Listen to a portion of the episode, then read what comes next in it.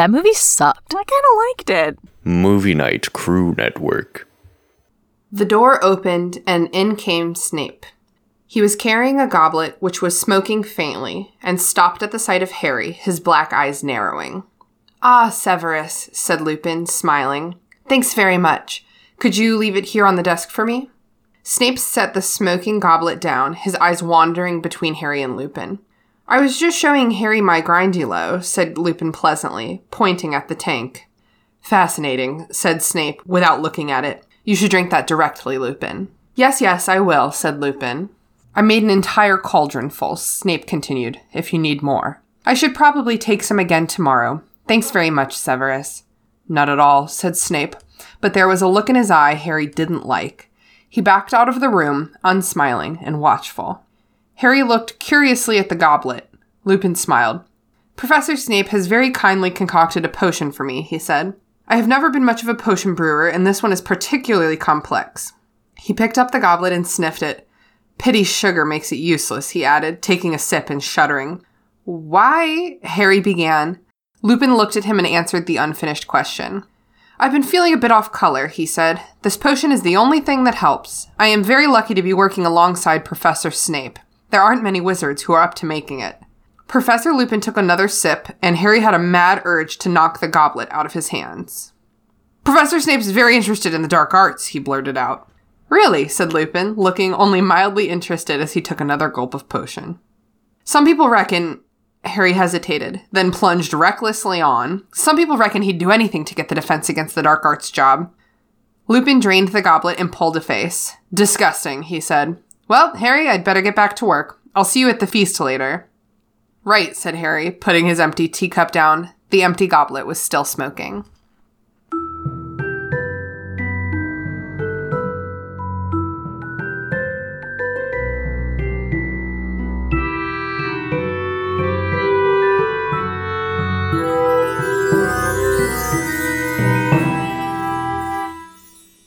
What's up, potheads? Welcome to the restricted section, in which a bunch of nerds with potty mouths reread the Harry Potter series for the umpteenth time and discuss how the story and its themes have stayed with a generation into adulthood. Thank you for listening. If you haven't done the reading, don't worry, we did it for you. Here's what we're talking about today. Chapter 8 The Flight of the Fat Lady. This chapter starts with a bit of a classes montage to get us into the fall term. Everyone likes defense against the dark arts. Harry hates potions and divination, and kind of no one likes care of magical creatures. We um, get reminded that Quidditch is a thing. It's Oliver Wood's seventh year, and he's like very desperate for Gryffindor to win the House Cup. Everyone gets really excited when the first Hogsmeade weekend is announced, um, except Harry, obviously. Crookshanks chases Scabbers, and Ron and Hermione have a bit of a fight about it. Lavender Brown finds out that her rabbit died and it's October 16th and this is the thing she's been dreading. Is Professor Trelawney really psychic? We'll never know. And then Harry asks Professor McGonagall if she can sign his permission form, which of course she can't because she's lawful and also because someone's trying to murder him specifically. So on Halloween, Ron and Hermione go off to Hogsmeade. Harry's kind of just like wandering around the castle, avoiding people he doesn't want to talk to. He encounters Professor Lupin, who invites him in for some tea, and they just kind of like chit chat. Snape brings Lupin a goblet of potion that Lupin drinks. He says he's been feeling under the weather. Um, Harry recommends against that and starts like blurting a bunch of stuff about how Professor Snape's into the dark arts and stuff. Later, Ron and Hermione get back from, they have brought Harry a lot of sweets from Honeydukes. They go down to the Halloween feast. Oh, yeah, it's Halloween. I don't know if I said that. It's Halloween. They go down to the feast. It's great. The feast is great. And then when they try to go back to the common room afterwards, there's a crowd outside the Gryffindor common room. No one can get inside. Percy, head boy, is on the case and he calls for Professor Dumbledore. And we finally get a glimpse of the fat lady's portrait, which has been slashed. And Peeves is kind of like bouncing around and he tells everyone that it was Sirius Black trying to gain entrance to the Gryffindor common room to murder Harry specifically. Welcome to the restricted section. It's me, Captain Christina. This is it. This is our one shot. We've tried before and we've failed time after time. And now this is my last hope. Um, I'm not really sure if we can do this. We've never done it before. Um, but we have to at least literally try. Go Gryffindor! um, yeah. Thank you so much. That's my Oliver Wood pep talk. Welcome Well to the restricted section. I'm your host, Christina. I'm feeling pumped. Yeah, I mean, right? Our fearless leader. It's me. I'm the fearless leader. Mary Peyton, what's going on? What are you doing? Oh, I'm I'm on a podcast. I guess that's true. Um, but in general, I'm hanging in there. Brooke, how about you? How have you been? Oh, you know, Oh, we can't hear you. you can't hear me at all. Oh, it just came you. back. I don't know why. Okay. Am I Uh, good now? Yeah. Oh. Okay, cool. Pretty consistent. We're good. Mm-hmm. We're getting Yeah. all of this. Yeah, you're, You're hearing the sonorous, honey sweet tones of my voice coming through the mic into your ears. dulcet tones. I'm Brooke Matherly. Thank you for joining us on the restricted section this evening. I appreciate having all of you here, and I'm ready to dive deep into this book. Whoa, I got goosebumps. A little bit turned on. A little bit turned on. Yeah, it went from it went from studious to sexual pretty quickly. Thank There's you. There's a fine line. That's the line I walk as a Ravenclaw. Man, that is that's it. Yeah. As a busty Ravenclaw, I walk the line between studious and sexy. Because I'm fine, I walk the line. Wow. Anyway, I'm really excited for our special guest today is Nav from A Song of Ice and Fire Symposium. Hello, Nav. Hi, everyone. I'm so excited to be here and talk Harry Potter. Ah! We're excited to have you. Can you tell us a little bit about your Harry Potter history? When did you start reading the books? When did you start watching the movies? well, I was one of those terrible people that was like, I'm above Harry Potter. You folks are nerds, and it's, you know, I was that person. I'm I'm ashamed of it, not proud. But my best friend, my co-host on my podcast, actually sat me down one day and was just like, "Read the first chapter. That that's all I ask." And I read the first chapter, and I was instantly hooked. And then, for whatever crazy reason, I went and watched the first two movies. Like, who does that? After the after just the first chapter.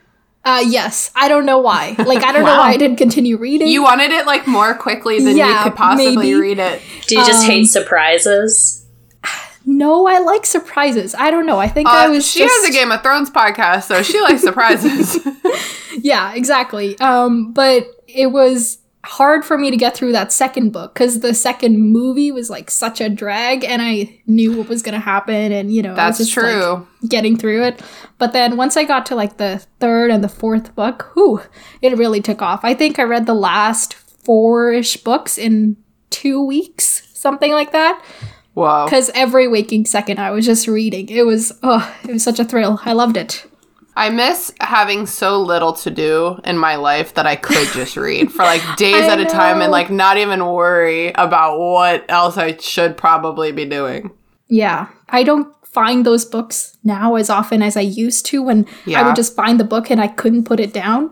Now when I read it's like, oh, you know, I have to do go do this or do that or I have to go to work. Ugh, such such terrible life we're leading without these books. Yeah. More time to read. That's all I want. yes. Just 4 hours a day. 4 more hours Yeah. a day. That's all I ask. If you had four designated hours of reading a day, you could get through some stuff. Yeah. Definitely cuz this like the chapter we read it was like maybe half an hour and you, you could read like a book a day. Yeah. Yep. Um. So, what Hogwarts house are you? I am Ravenclaw, although Nice. I think like most people have qualities from more than one house. Um, Definitely. I think I'm also a bit of a Slytherin and a Gryffindor. Unfortunately, Hufflepuff, like I can't really chill as much. I'm not a very relaxed, laid back person. I'm very like tense. Um, but I do like to nap and eat. So, you know, I've got those qualities. Hell yeah. yep. That's that's the that's all you need to be a, a good Hufflepuff. so before we get started today, just a quick announcement. The podcast now has a Reddit, uh, a Reddit, a subreddit, Cool. Wait, okay, can you tell I'm not on Reddit? yeah, same. The the podcast has a subreddit. It's a su- it has a subreddit. We now have a subreddit, and that subreddit. Do you say it like r slash restricted section pod? Is that what it is? you can just say restricted. se- They all have the r slash, so you can just say the the title of the subreddit. But people say www dot www.worldwideweb.com. I will say that it is cap sensitive, so it's Oh. worth mentioning if it's lower all lowercase. Interesting. Well, we have a subreddit, and it is restricted section pod, all one word, no capitals, which is how old people describe their email addresses to me. And I'm like, I know, I know, it's all one word, no capitals. I am very well aware that that's how your email address looks. Thanks to listener Jim for setting that up. And if you're on Reddit, go there for discourse. So let's get into it. This chapter is The Flight of the Fat Lady, which I love chapters that are structured like this, where the thing that is the name of the chapter happens at the end. So you're like waiting for it the whole time. You're like, oh, I know it's coming. Yeah, especially since she a couple of different times Harry goes through the portrait hole and we specifically talk to or hear from the fat lady. So you're you're kind of waiting for it through the whole thing. Yeah, he goes in and out of the common room and she's sleeping. She like had to be asleep because otherwise there's no reason to like note her, you know, if he's just like breezing on through. Right. So- remind her she exists. Yeah, she exists, just as a reminder. The fat lady is like, you get a lot more like little details about her in the book, but I love her in the movies. She's so dramatic and she has that like elaborate bit with trying to break the glass Yeah. with her like singing. It's just like so good. My but just my voice.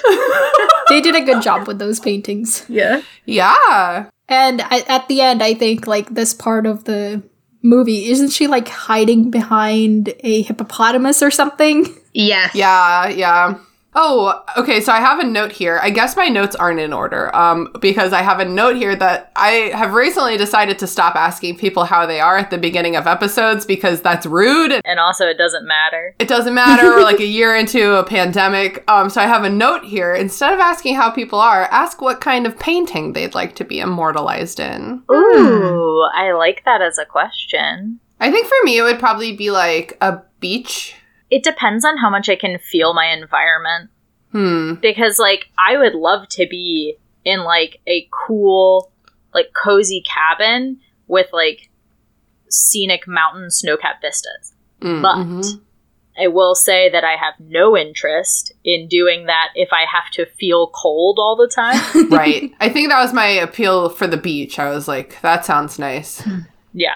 And the thing with the beach is, I have a hard time leaving the beach and being sticky and sandy, but if you just stay, Stay, at the yeah. beach, it doesn't become an issue.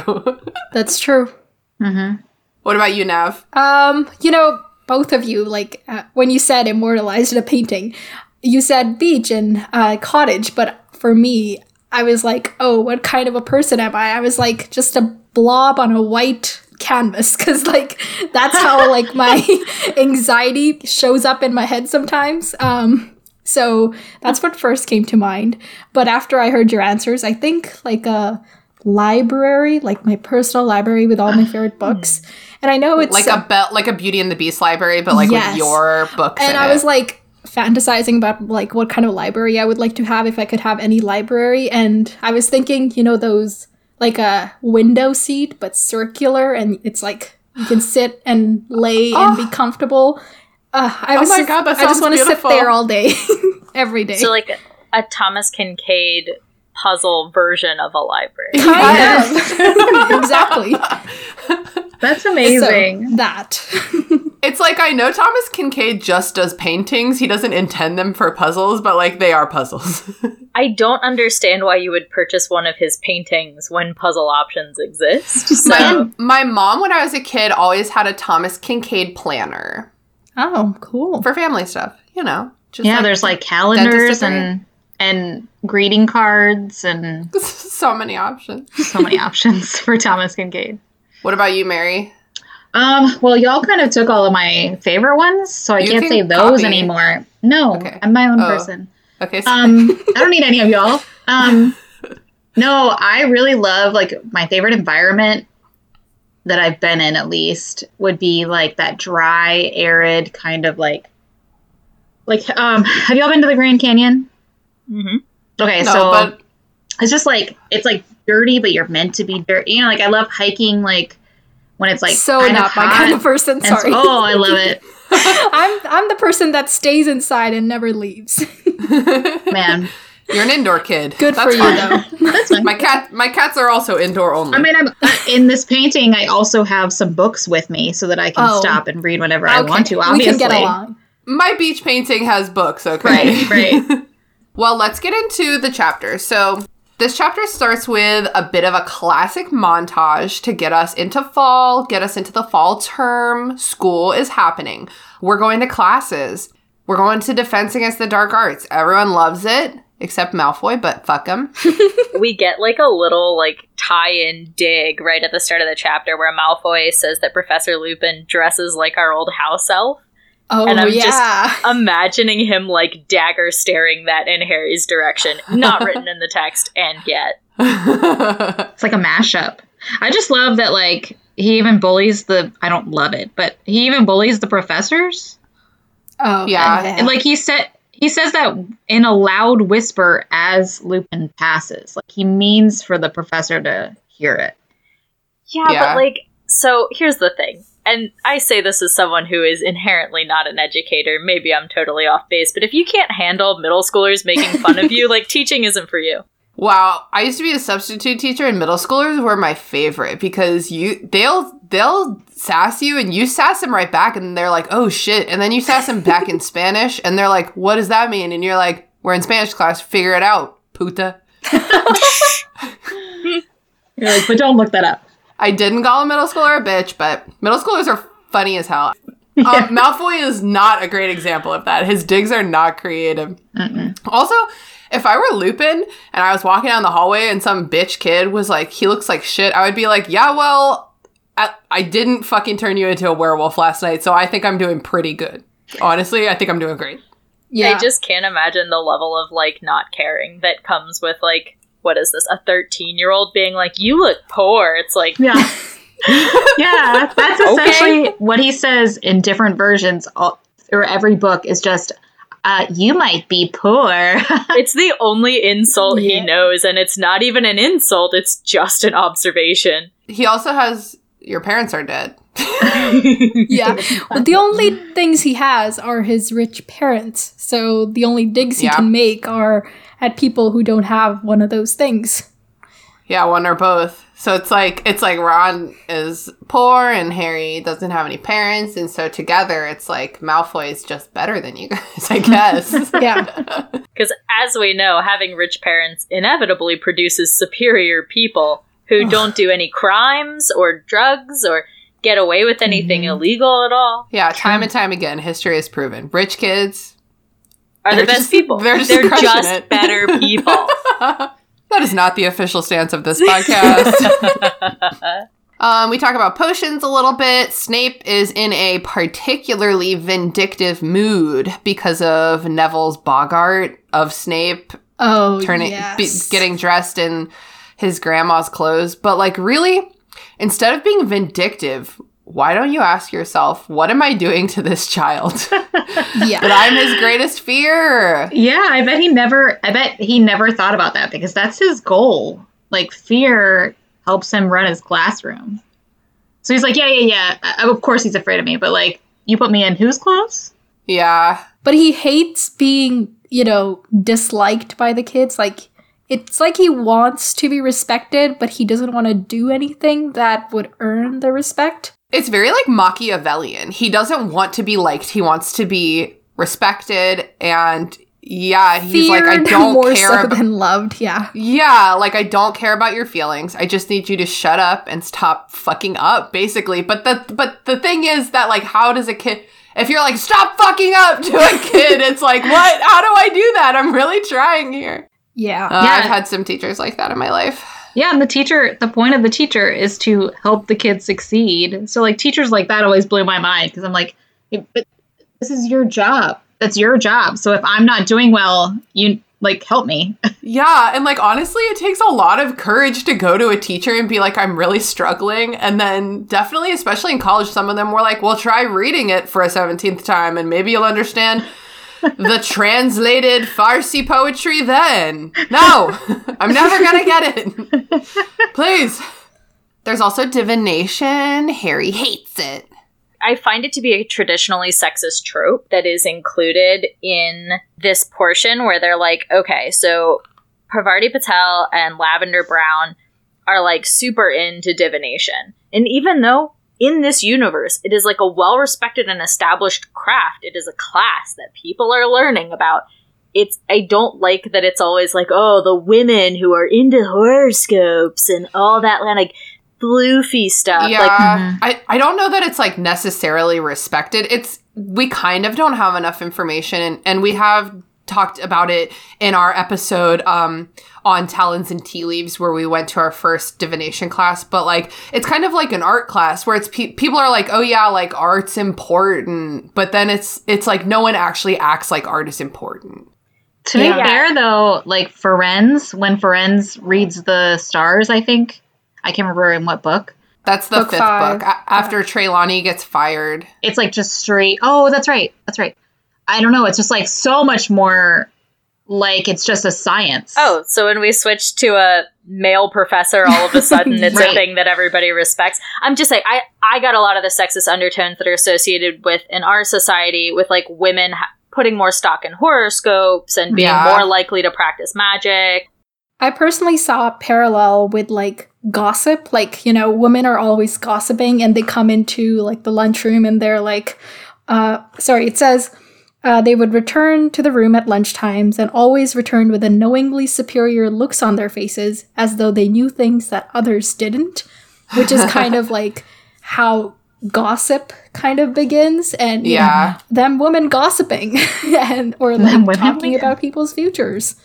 Yeah.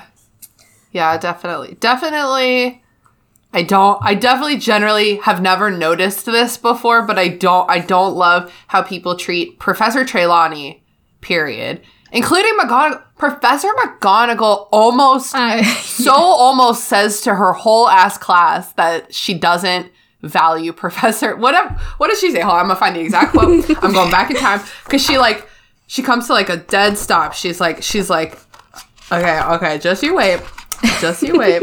But I'm glad Um, we all kind of agree that there are definitely some like weird sexist undertones going on here. Yeah. like, yeah. I don't I know why, but Okay, here's what she says. Divination is one of the most imprecise branches of magic. I shall not conceal from you that I have very little patience with it. The true seers are very rare, and Professor Trelawney. She stopped again and then said in a very matter of fact tone, "You look in excellent health to me, Potter. So you can still need to do your homework." So she she like so almost is like Professor Trelawney du- du- is like a charlatan. Yeah. Yeah. The okay, Uh. I don't want to say that there aren't sexist undertones, but the other thing is that McGonagall is very much a logical person. It's true. Divination is such a, like she says, imprecise magic that to her it doesn't make logical sense. As we later see with Hermione, they're like very similar that that way. Yeah. And I think, you know, if we think to book five, where McGonagall eventually has Trelawney's back, it's, you know, it's Oh, not so I much the love that person that she is against as much as the subject she teaches. I don't know. Yeah, I guess that's kind of. My, I just like wish that McGonagall was like always an ally to Trelawney. But Yeah. Trelawney is not trying to make friends either. She doesn't ever come down from yeah, and she is a bit of like a scattered person.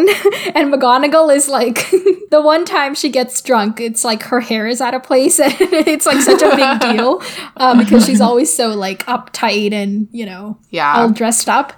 So their personalities don't mesh either. Yeah, it's true. It's true. I wish and I hope that Dumbledore goes to check on her. Somebody needs to check on Trelawney from time to time. Yeah, she's really been uh, drinking that cooking sherry. Yeah. Isn't that like a thing in the later books where she's just going I around think it drinking all day? It definitely when she gets fired, Oh, there's yes, alcohol that's involved. what triggers it. Because We're keeping track of which teachers get drunk when, and so far, so far, it's Hagrid two, McGonagall one. That's like the count. I'm surprised So- Hagrid's only only at two. Yeah, at I would think it would be more. Yeah. Maybe only two times where the kids noticed it, and the otherwise Yeah. times That's they what, were I, too young. that's what I was gonna say. Is like we hear about him getting drunk a third time, but we don't see it. That's when he gets the dragon egg. Mm-hmm. right. So he will get drunk more. Don't worry. And I think that McGonagall gets drunk. I think everyone gets drunk at the Yule Ball. That's one of those parties that it starts out so good, and then by the end of the night, everyone is just fighting, and it's like, what happened? It's a disaster. We had too much freedom. so, okay, so here's why Harry hates divination because Professor Trelawney's eyes fill with tears whenever she looks at him. oh my god. It'd be so hard to go to that class every day. She'd be like, or wh- however many days they go, just like walking up that silvery ladder, being like, "All right, everyone's gonna stare at me for an hour and a half or however long it is." Gotta give it up for those acting chops. Either she really believes it or she's like really good at acting, like she's crying every time. Yeah, I wonder if there's any chance that Professor Trail. The thing, okay, so the thing with this book is that like the fir- the whole plot of the first half of this book is that Harry doesn't know that Sirius Black is his godfather. right. And he doesn't understand. He knows that Sirius Black is like out to get him, but he doesn't understand how personal it seems to be. And so I'm always wondering, like, who knows? McGonagall knows, Dumbledore knows, Fudge knows, fucking Flitwick knows. Isn't Flitwick at that conversation at the at the Three Broomsticks later? Oh, Maybe. I think he is. I could see them like just generally briefing the teachers as to why this is important. Yeah. Especially it's kind of like if if there was a dispute between two parents and you notified the principal of the school to be like, "Hey, do not let the other parent pick them up because we are currently separated and there's a kidnapping risk." You would need to inform the whole school. Yeah, but then the next question is Was Trelawney at that briefing or was she up in her tower with her perfumes? I I also think that anybody, like when Sirius Black, you know, blew up a street, apparently, anybody who was old enough to be around that at that time would know, because the headline would be like, "The Potter's best friend attacks their other best friend." You know, oh, that's true. There was Yeah. more perspective then. so I have a I have a question. I wish um, Fauna she was on here too because I wonder like in readings like that, like tea leaves or tarot or whatever. Obviously, the symbols stand for something else. In this case, obviously, I wonder if she really did see a grim, but the tea leaves were literally trying to tell her or a whoever was reading them dog. that there is a literal dog that's important in his story in his future. yeah, that's possible. So I don't, I don't, but I don't know if that's ever a thing in. if it's ever so literal. Yeah, I would assume very rarely, but I don't know. Hmm. Yeah, because Trelawney doesn't know that Harry has been literally seeing a dog. Right. So like so like Harry thinks that he's being haunted by this grim thing. Yeah. It's like no one is no one has like all the information. And in the end it is just like a dog trying to make a friend. no, he's he's trying to commit murder, but not Harry's murder. So that's fun. It's just like one of a million instances where if Harry had just informed at least one adult all the information, yeah. things would have gone very differently. In this chapter, when he's talking to Lupin, he gets interrupted like midway through a sentence. I was like, "What were you gonna say? Say it." Yeah. Yeah. Yeah. Um, well, the thing is that if Harry went to, for example, Professor McGonagall now and was like, I have been seeing an actual black dog, I don't think anyone knows that he's an animagus yet. Because that's how he escapes from prison. Yeah, but if if he tells McGonagall, McGonagall's gonna, you know, tell the other teachers and Lupin knows. So, That's true. you know, just tell somebody. But then, and then Lupin.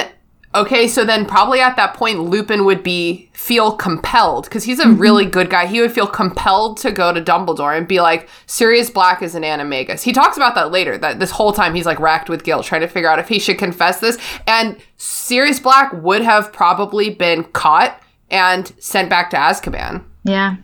it's true. I got chills. I got chills when I said mm-hmm. sent back to Azkaban. So scary.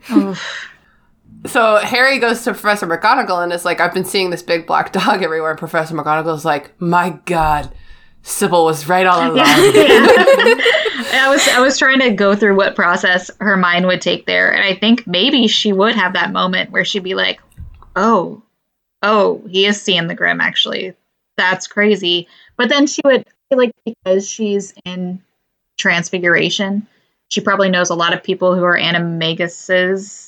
You know, there's probably some sort of community or knowledge. Yeah, they have that to be like, registered, so Have to in air well, quotes. you know, except for the people that didn't. but she probably has a community, a meetup, if you will. Oh my god, I love the idea of McGonagall sneaking away to Hogsmeade to go to her like animagus meetup of a just cat like meetup.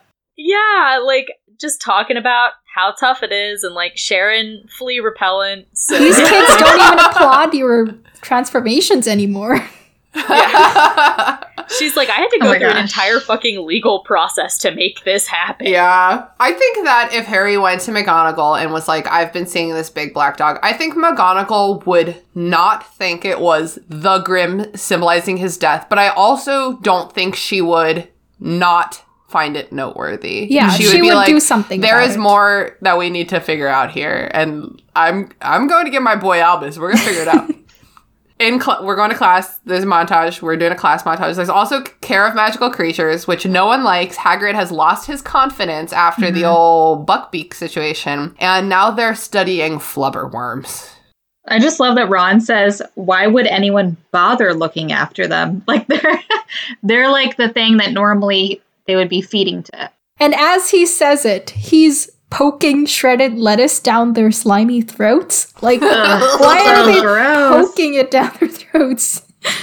We get an Oliver Wood pep talk that's not that bad, actually, albeit narcissistic. not that bad. I mean, it's is it a pep talk even? It's just like, guys, we really gotta do it. This is my life's dream. I found it more desperate than narcissistic because, you know, when he's listing, oh, we've got great chasers and beaters and a best seeker we have ever seen. And then he's like, and, and me, of course. um, or like he adds himself at the end, all nonchalant. Yeah. It's totally understandable to his desperation here because not not only is it his last chance, but like they really should have won at least Yeah. once. Yeah. And all this time, like there's no reason not to. They li- he literally says we've got a seeker who has never failed to win us a match. How is that possible? And yet they still haven't won a house cup. Because Bacon. Harry got injured during like really important matches. yeah. Freaking weak Harry, ruining it for Oliver. He reads in this scene to me like a dad coaching youth soccer, where like all the kids are just there to play and they're guess they're trying to please him, but he is like in it for the win. They're like, Daddy, can I have some orange juice? And he's like, at halftime. Yeah, exactly. He like gets everybody together beforehand and he's like, "All right, this is the Pee Wee Championships. I once played on this team as an 8-year-old, and it has haunted me every day." and I love, I always love how sweet the team is to Oliver too. Like they treat him so delicately. They know, He's so dejected that even Fred and George get sympathetic. yeah. They say we think you're very good too, Oliver, a cracking keeper. That's like an extra compliment, you know? hmm Yeah. They they got his back. They see the crazy. I mean, his his level is always at hundred, and now it's Yeah. like a, a scary hundred. Well, and I think they probably agree with what you said, Mary Peyton, that I mean, he really deserves the Quidditch Cup. Like he's Oliver Wood has been working his ass off and it just Yeah. hasn't quite worked out and I guess we'll just see how it goes. Oliver Wood strikes me as the person that would intentionally fail classes to stay on the Quidditch team and stay in school until he's like 30. for sure. yeah, you would think it's like his his fate that he would have to he has to stay in school until he does this thing. You're trapped here forever. he seems well aware that he's not going to play professionally at all. Like he's not like this is my chance to get into the big leagues or something like that. I you think know? he does play professionally. Does he? does he? I think he does. I think it's mentioned in passing once. I think they see him at the Quidditch World Cup. But he's not playing. Let's playing. see. He's not one of the big No, he's not playing at the cup, but they chit chat with him, and I think I think he is playing what minor leagues. I don't know. But also, if you think about it, his desperation is even more understandable when you. It, it's not like a championship. It's not like they're. He's like, guys, we got to win this championship this year because there are this many high school or college teams that we're playing. It's four. They're one of four teams. And in seven years, if he's been playing the whole time, he has, oh, I guess he can't be. But still, in that many years, they haven't managed to win against three other teams. Like And that's it. statistically, it. should have happened at least. Yeah. once. Yeah. yeah. They start training three evenings per week. And then we kind of zoom in on like one evening as Harry is returning to the common room after Quidditch practice. they mentioned that you know there it's uh, getting rainier and colder. And then they mentioned that like none of the mud wet or wind could stop them. But they're in the ground. What what are they doing in the mud? I, I don't get it Yeah. Oh, because they are like muddy. yeah but how are they muddy because they're flying around Yeah, I don't I know. imagine that they probably do ground drills the way that you do for like all sports, you know? i guess like your basic strength building things like push-ups and Mm, possible. sprint drills, just things for agility and strength. i don't do sports so i don't yeah. know I guess though, if it was raining and I was a Quidditch captain, that would not be the day we were doing push-ups. you know what I mean? It's like, okay, we're gonna fly this time. yeah. we're gonna practice our grips I see that very few of you have participated in sport before. It is considered a good thing to especially work out when you're in difficult conditions because it basically just builds your mental fortitude to push through things. You know what would really help Harry's fucking ability to push through things is if they put that spell on his glasses that repels rain. They wait until I think that happens this year. Hermione, yeah, it's, I think when it's during the grim the is around like he sees yeah, the grim. and Hermione's like, wait, I just had an idea just now that none of your teachers thought of before this moment. God damn. Apparently, he's the first Quidditch player with glasses in a generation. Oh, so when Harry gets back to the common room, everyone is excited because the first Hogsmeade weekend has been announced for Halloween. Oh, what a magical time to go to Hogsmeade too.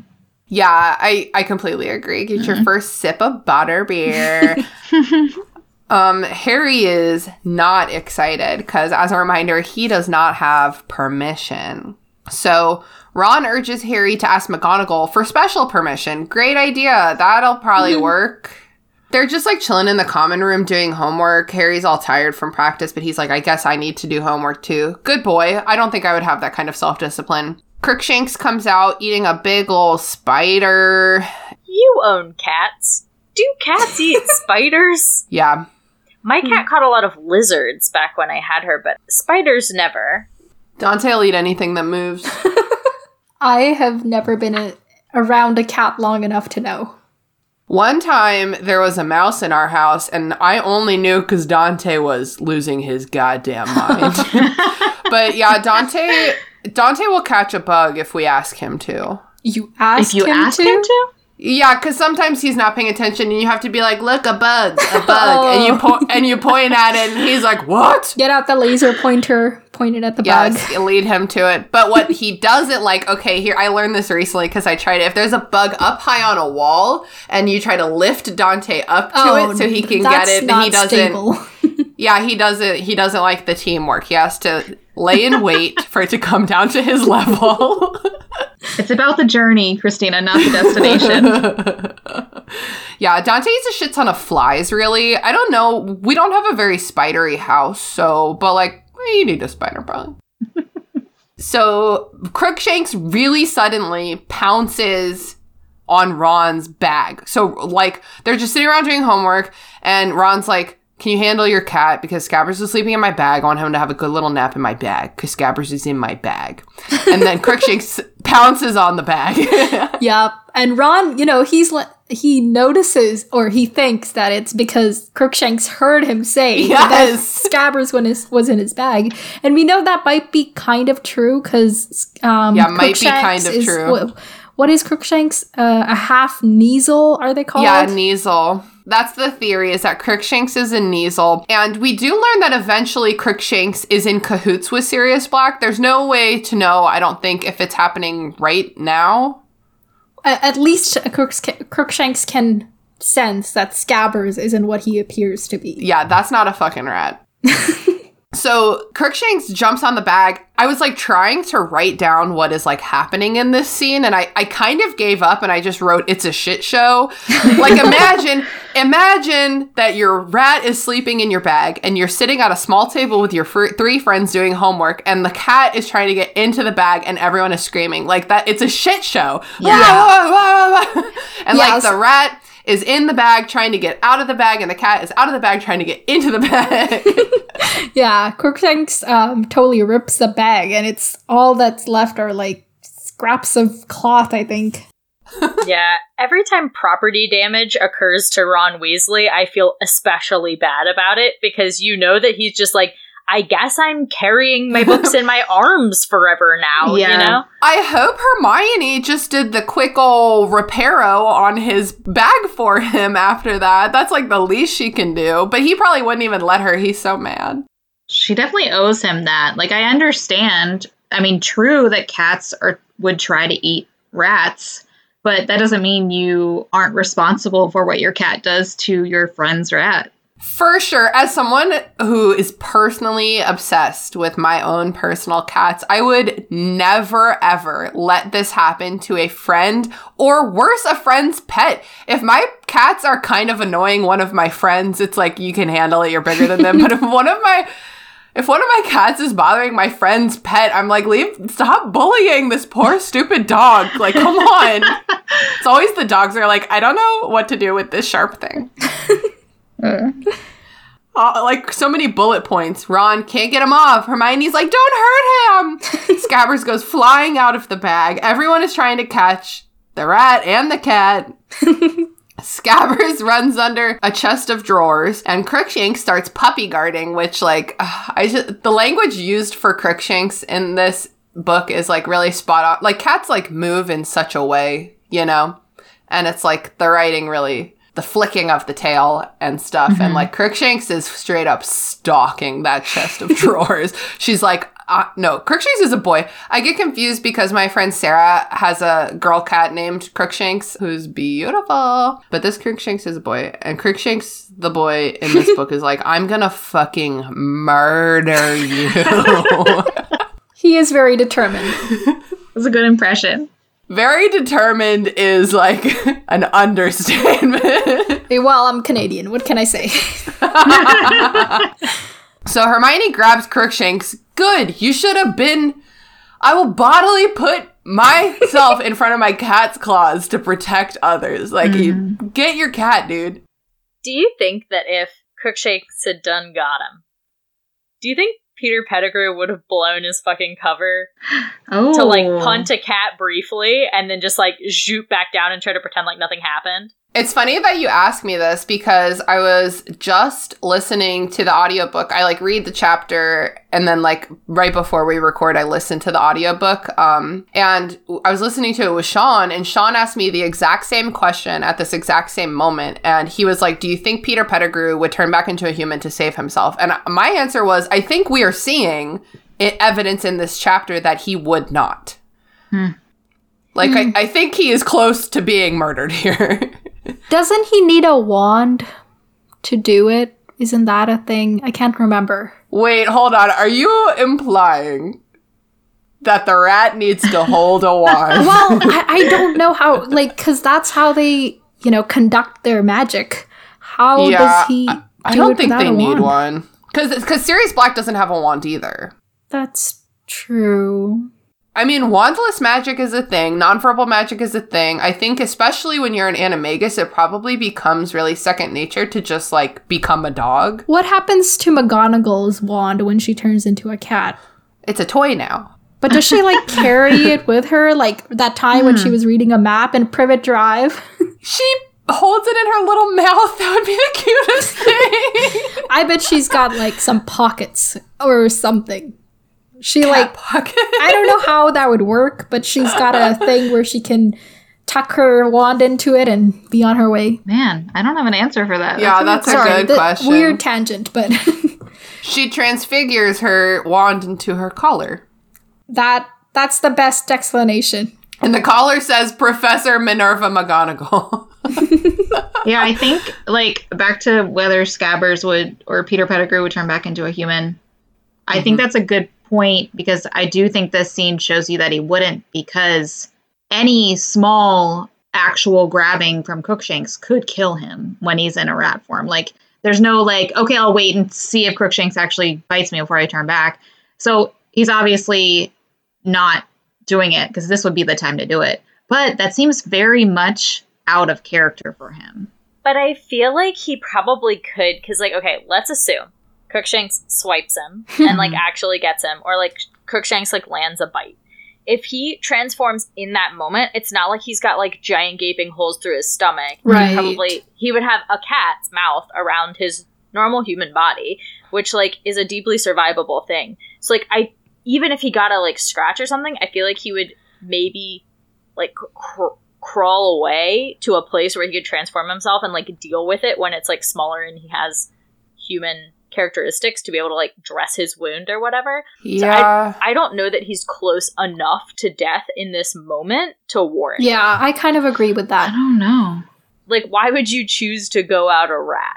Well, it, it- there's just so many questions because, to be perfectly honest, if Peter Pettigrew has ever known a cat, like, this cat is not hunting the way that a house cat would hunt, right? If one of my cats is going after something and it, like, doesn't work out, it's gonna start licking itself and pretending it never tried in the first place. You know what I mean? Like, it's not gonna.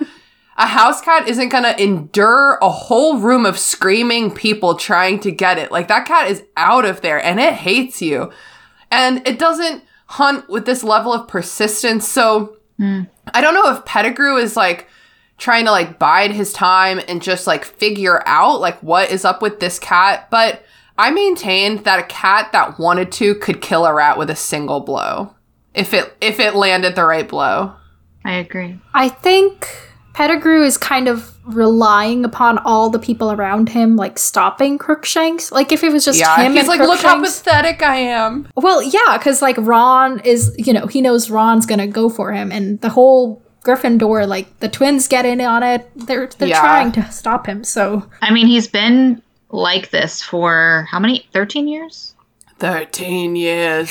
so he's he's been in this i'm sure he's been in many situations not necessarily the same exact thing but probably with another cat at some point with another animal of some sort where he's been really really close to having to show himself and he hasn't so he's probably a little more hardened to this kind of thing than than we think knowing you know the movie peter yeah, like almost nothing will make him show himself. yeah movie Also, i mean movie Peter Pettigrew. I mean, and the book Peter Pettigrew is like so wimpy and just like whiny and scared all the time. But I, I think that is more of the movie him. He's like very whimpery and I don't know.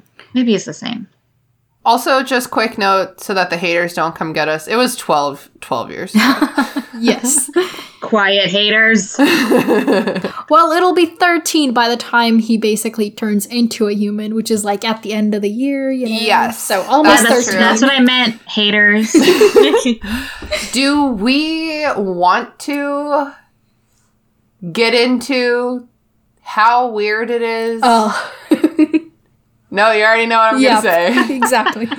Ron would die for you, and you're a 40 year old scared man. Like, yeah, it's a, the whole thing is very exploitative in, in you know in really weird ways that don't have exact parallels in a world where we can't turn into animals. right. Um, and like, how did. How did Scabbers even end up at the Weasley? ex- I was thinking that exact With thing. Percy. As a pet. Because As I'm sure pet. they're they have a lot of animals around there. Like maybe Mr. Weasley was like in London the day he had to, you know, run away and be a rat. And then he just got in his little, I don't know, on his. I don't know why that that sounds like something that like a really upset three year old would be like. I'm gonna go run away and be a rat, and you're not gonna be my mommy and daddy anymore. That's basically what he did. My True. personal favorite implication mm. of the fact that Peter Pettigrew is Peter Pettigrew and he shows up that way on the Marauders map is that Fred and George Weasley probably saw the name Peter Pettigrew in bed with Ron for years and just were like, not our business. yeah. Well, they're very accepting of um Huh. people, you know. Yep. They're just like, okay, whatever. I mean, I would at least question, if not from like a general, like, hey dude, who's your boyfriend kind of way. um, Right. eleven-year-old brother, who's your boyfriend? Does Crookshanks show up as Crookshanks? Like, do pets show up as the? I I think that Crookshanks does show up on the Maybe map the, it was in the like book. they assumed one of the other guys had a pet named Peter Pettigrew. it is very, you know. It- yeah. It does sound like a pet name. Peter for Pet. sure. It grew. if they show up though, then like shouldn't Scabbers be on the map? Unless they just think that Peter Pettigrew is like Scabbers' soul Or, you know, Scabbers is off like finding something to eat at night. Like we call him Scabbers, but his given name is Peter Pettigrew. His Chris, Oh when he was gosh. baptized, his name was given as Peter Pettigrew. you need to remember, Percy was the one who had him first, and that's exactly the kind of name he would name his pet. So, Oh my god. Yeah, Scat who's who adopted a rat and was like, Yeah, you, I want you. And your name is Scabbers. yeah, Scabbers is totally a Ron kind of name. It's not a Percy name. I agree. Yeah, yeah. So maybe, maybe, maybe Percy did have a really presumptuous name for his rat, and Ron changed it. Yeah. And the twins just assumed that, you know, they don't remember exactly what it was, but they just know that it was something stupid. So they're like, oh, yeah, that. Wow. I just think that like maybe the twins like can't really remember who exactly is in Ron's year, and it's just Right. like yeah, it's like Ron and Harry. And like that one who forgets stuff and the one who blows stuff up and Dean, he's cool. And then like, sure, yeah, oh yeah, Peter, he shows up on the map, I guess. But they would see they would see that name with Harry, Hermione, and Ron all the That's time. true. And then they would meet them in person and it's only the three of them. Well, but they were never looking at the map when they were talking to the three of them in person because we never see the map before this book. I know, but I mean like it would be weird to always see four people together on the map and then Yeah, when only you only ever see three people in real life. Mm-hmm. I think the like most likely explanation is that Fred and George were using the map for a very specific pur- purpose, Yeah. which was Yeah. like sneaking around, and therefore like like it's kind of weird that Harry is like sitting in bed just like watching people walk around. Like that is Yeah. unusual. I think the complete opposite because I was I had the same thought where I was like maybe they're just using it for a really specific purpose, but absolutely fucking not. I would be pouring over that thing. I would be like, who's doing what? What? Percy's where with Penelope Clearwater? That's the thing, though. The fact that they had no clue about Penelope Clearwater makes me believe that they do not give a fuck who Yeah, else is and on the also- map. They're like, I need to clear this chamber, and that's it. the main argument like for this is that there's just so much on the map that you know it's hard to Yeah. see these little details unless you're looking for them which is the boring answer i still stand by the It's fact that probably percy named his rat something really terrible and the twins just assume it's peter pettigrew yeah. I would okay. assume that Percy would have named his rat like prefect head boy minister of magic, like as one name. well it's prefect percy and his rat peter pettigrew it's all the p's All right. Hmm. So Peter Pettigrew is a rat cowering under a chest of drawers. Ron, uh, Ron grabs him. Hermione grabs Crookshanks. Scabbers is not doing so good. Nope. Yeah, and then Ron is like, "There's something funny about that animal. It heard me say that Scabbers was in my bag." And then people start laughing at him, which is like so sad because he's literally right. And Ron is the kind of person who I think is probably really sensitive to being laughed at. yeah he Yeah. does not take that well at all He's even sensitive to just Harry being laughed at, like next to him. Yeah. He just like is so desperate to be like I like I'm like I'm real and like my feelings are valid and like I'm doing this and like guys I need you to support me this cat heard me talking. Especially when you're that upset about something and people are laughing in that moment. Man, yeah, that's one of the worst feelings. My mom told me the only time she ever got into a physical fight with her best friend Jody was when they were in a fight and Jody made my mom laugh and my mom bitch slapped her across the face because she was so mad. Dude, I know exactly It's that feeling though. Like if Jason, if Jason and I fight about something, my husband and I fight about something, Uh, and he's a pretty funny guy. he's he's just like done with fighting, so he'll just try to be like, "Hey, hey, babe, uh, hey, uh, you want a hug?" And I'm like, "No, no, I don't want a hug right now." But then he'll like say something that actually is funny, and then I laugh, and I oh, and that makes me Yeah. to just ah, so angry. I'll come back like three hours later and be like, all right, I'm not mad at you anymore. And that joke you made was pretty funny. um, just so you know. I can see Sean just like sitting in a chair as you go off angrily, and he's like, "She'll come back. She'll come back to me." I always do. so we cut to the next morning. Ron is barely speaking to Hermione. Hermione's like, How's Scabbers? And he answers her very dramatically. They go to Transfiguration, and outside class, they're like waiting to get in. Lavender Brown is crying. Lavender Brown is crying. She got news that her rabbit died. Her baby bunny, who lives at home, died. And she got the letter today. And she's crying. I get it. And so she's like, This is the prediction. Professor Trelawney said that the thing I was dreading the most would happen today. And Hermione is not very sensitive. She's got her log- she's got her detective's cap on. Yeah. Jesus fuck Hermione. Someone's pet dying is the wrong time to prove a point. She's too logical. yeah, read the room. I like this though because this is like definitely Hermione when she's still trying to figure out how to be a nicer friend, a better Yeah, friend. six year Hermione would never. Yeah, like right now she's logic still. She cannot let it go. She can't let these other things override the fact that they're not being logical in this moment, and she needs to explain that to them. Yeah. And like, yeah, six year Hermione would definitely be like, all right, I'll bite my tongue. Well, and I think some part of Hermione's brain is like, oh, once Lavender sees that this wasn't foretold in the stars, she'll feel better. It'll feel Which better. is like not true. It's particularly nonsense considering like how hard she just stuck up for Crookshanks.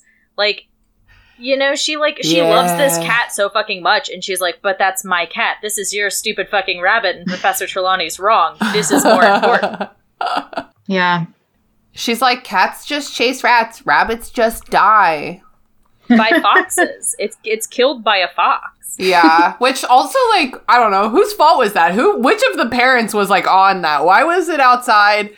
What's going on? That just feels so British to me. Of Yeah, being like we can't have relate. a we have a bunny, but it lives in the backyard, and sometimes foxes happen. Like I don't. Yeah. I, Yeah. I don't see that being an American response to owning a pet rabbit. yeah, yeah. So Hermione's like, she's trying to like talk it out with Lavender. She's like, we're engaging in this mutually as peers. um, she's like, okay, so like, so you were dreading him being killed by a fox, and Lavender's like, no, but I was obviously I don't want him to die. And Hermione's like, okay, so is he like old? Is that why you were dreading him dying? And she's like, no, he's a baby. And Hermione's like, so Hermione's basically trying to be like, you had like a really abstract fear. It's not like the thing you fear the most. Um, Lavender's not really Yeah. ready to hear that. In a way, Trelawney telling her that she should dread the 16th of October made her dread the day itself, and maybe that's what she's dreading. There's that theory that every prediction that Trelawney makes actually is true. Yeah. And the way that I could see this one being true is that, oh, the thing that happens on the 16th, you'll dread it. so um, Lavender just dreads that day. That's a good point. Wow, that's really interesting. That's a great point. So then the thing that you're dreading is just something bad happening on the 16th. like, I don't know what it is, but I'm dreading it. So like maybe if she had like failed an exam or failed a test or something like that. Yeah, it could have been anything. Like she could have stubbed her toe, and that would have been the thing she was Yeah. dreading. the thing that what she's dreading is the day, not the events of the day. But for the record, Professor Trelawney has made some other predictions that come true. Bring this up in book six when she's like, at one point, she's like going down the hallway, mumbling things to herself, and she's playing with like tarot cards or something. And the things she says come true oh right God. after, like soon after. I think most of her predictions Yeah. come true. I wonder if she's like psychically connected to the school in some way. You know what I mean? I like to think that Hogwarts kind of like gets to Well, you. Well, her name is Sybill. Yes. That's subtle. So Ron is like, don't mind Hermione. She doesn't think other people's pets matter very much, which perfectly valid. That's a valid thing to say. the evidence points to that being true. hmm It's true. I just have a really hard time like relating to Ron or like feeling sorry for him.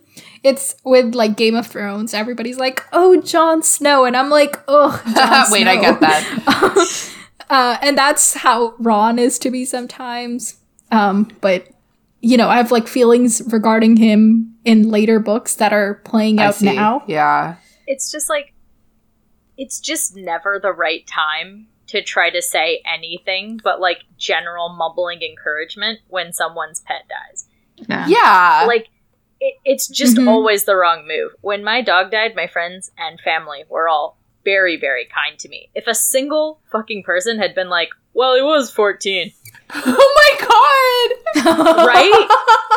I'm sorry. right? No, Yeah. like Laugh. exactly. But that was that would be the worst thing. Well, the thing is, it's like how you say it because, like, we didn't not say that. We're like, he lived a long and happy life, you know? And it's like, Hermione's got a lot to learn about love and friendship. I'll Yeah. tell you what. I don't even think that's love and friendship. Like in terms of, I do logic, think Hermione needs to use some tact here. Yeah. I I am on Ron's side. Yeah, in she just really is like, logic will save the day. And it's like, no, today, not today. That's not what's going to save the day. Sometimes you can't, and that's that's part of what she learns with divination, anyways. Is that yeah, and what frustrates her so much about it is that she's learning there are times when you cannot use logic. It doesn't matter how wrong you look. It doesn't matter how wrong other people are around you. Sometimes logic isn't the answer. Yeah, I relate to Hermione in this. I've always enjoyed math because it's logical, and sometimes it's like hard for me to break out of that. You know, I'm more self aware of it now, but when I was younger, like Hermione, I would just be like, but that's not how it is. So why is this like that? um, and, you know, things like prejudice and um, discrimination didn't even make sense to me at first because I was like, but that doesn't make any logical Oof. sense. Um, like when I was younger, that's how I, that's how my brain worked and still somehow works. So I understand how Hermione feels here, but still, she, she, sh- yeah, she needs to learn some things I will here. say there are certain emotional responses that logically follow from events. So, like, there is logic to someone dies and people feel sad. Mm-hmm. You know what I mean? yeah. Yeah. But like but Hermione's logic of like trying to get to the bottom of the mystery of Yeah. Is like more important to her. And she's having a hard Yeah, time. because like the first thing, you know, Hermione does say, "Oh, I'm so sorry to hear that," or something like that. And then once she hears Lavender bring up the oh yeah. prophecy, that's when she brings That's out her logic. That's true. what we're seeing is a well educated, like a well trained child. She has well off British parents who have taught her very well. So she knows that she is supposed to say a line, but she doesn't have siblings. And so she's never had to practice meaning it. True. Maybe. I mean, her parents are dentists. I don't know what that says about her, but it says something. it makes me think of how I did have to learn. I specifically remember learning, I think in high school, it took me to high school to realize that sometimes when people are really upset and they have a really big problem, they're not telling you to figure it out or to tell them a solution. Sometimes they already have these ideas in their head. They're they just need you to listen and to not provide solutions. Like Yeah, va- just validate. yeah, Yeah. like Nav, when you were talking about how you were like mm-hmm. just hyper logical when you were younger, my younger self was like hype. I, I'm still very focused on solutions, like problem solving, and I always think that that's the route, and I still have the problem with that. But sometimes yeah. doing that it just makes it worse. People don't always need that. Yeah, that's how I approach problems as well. And I, you know, when I'm doing it for myself, it makes sense mm-hmm. because I'm looking for solutions. But when I'm doing it for my friend who's, you know, having a hard time, I do need to learn to rein it back. It's definitely one of those practice skills for me. So they go to transfiguration class, and after class, Harry stays behind to ask McGonagall about his permission form, and also Ron stays behind to like grin eagerly from the corner. yeah, it was weird because he said like it says that the class disappeared and Harry went up to McGonagall, but all of a sudden there's Ron Yeah. pointing at him. we we skipped right over a fave joke in this chapter, Oh. which is Neville being like, "Professor, I think I lost," and literally McGonagall just cuts him off, and she's like, "Your grandma already sent it to me directly. Like, you are a mess of a child. Please go." Yeah. I that makes me so sad because like he didn't even get the opportunity to fail and for some amount of time he thought he had failed. Yeah. And Sean said that you need two permission firms at this point. You send one to McGonagall and you're like and you're like let Neville try to get his to you first. And you let Neville do his best. That is Yeah. so cute. I don't think they have photocopiers though. You know, it's the wizarding world.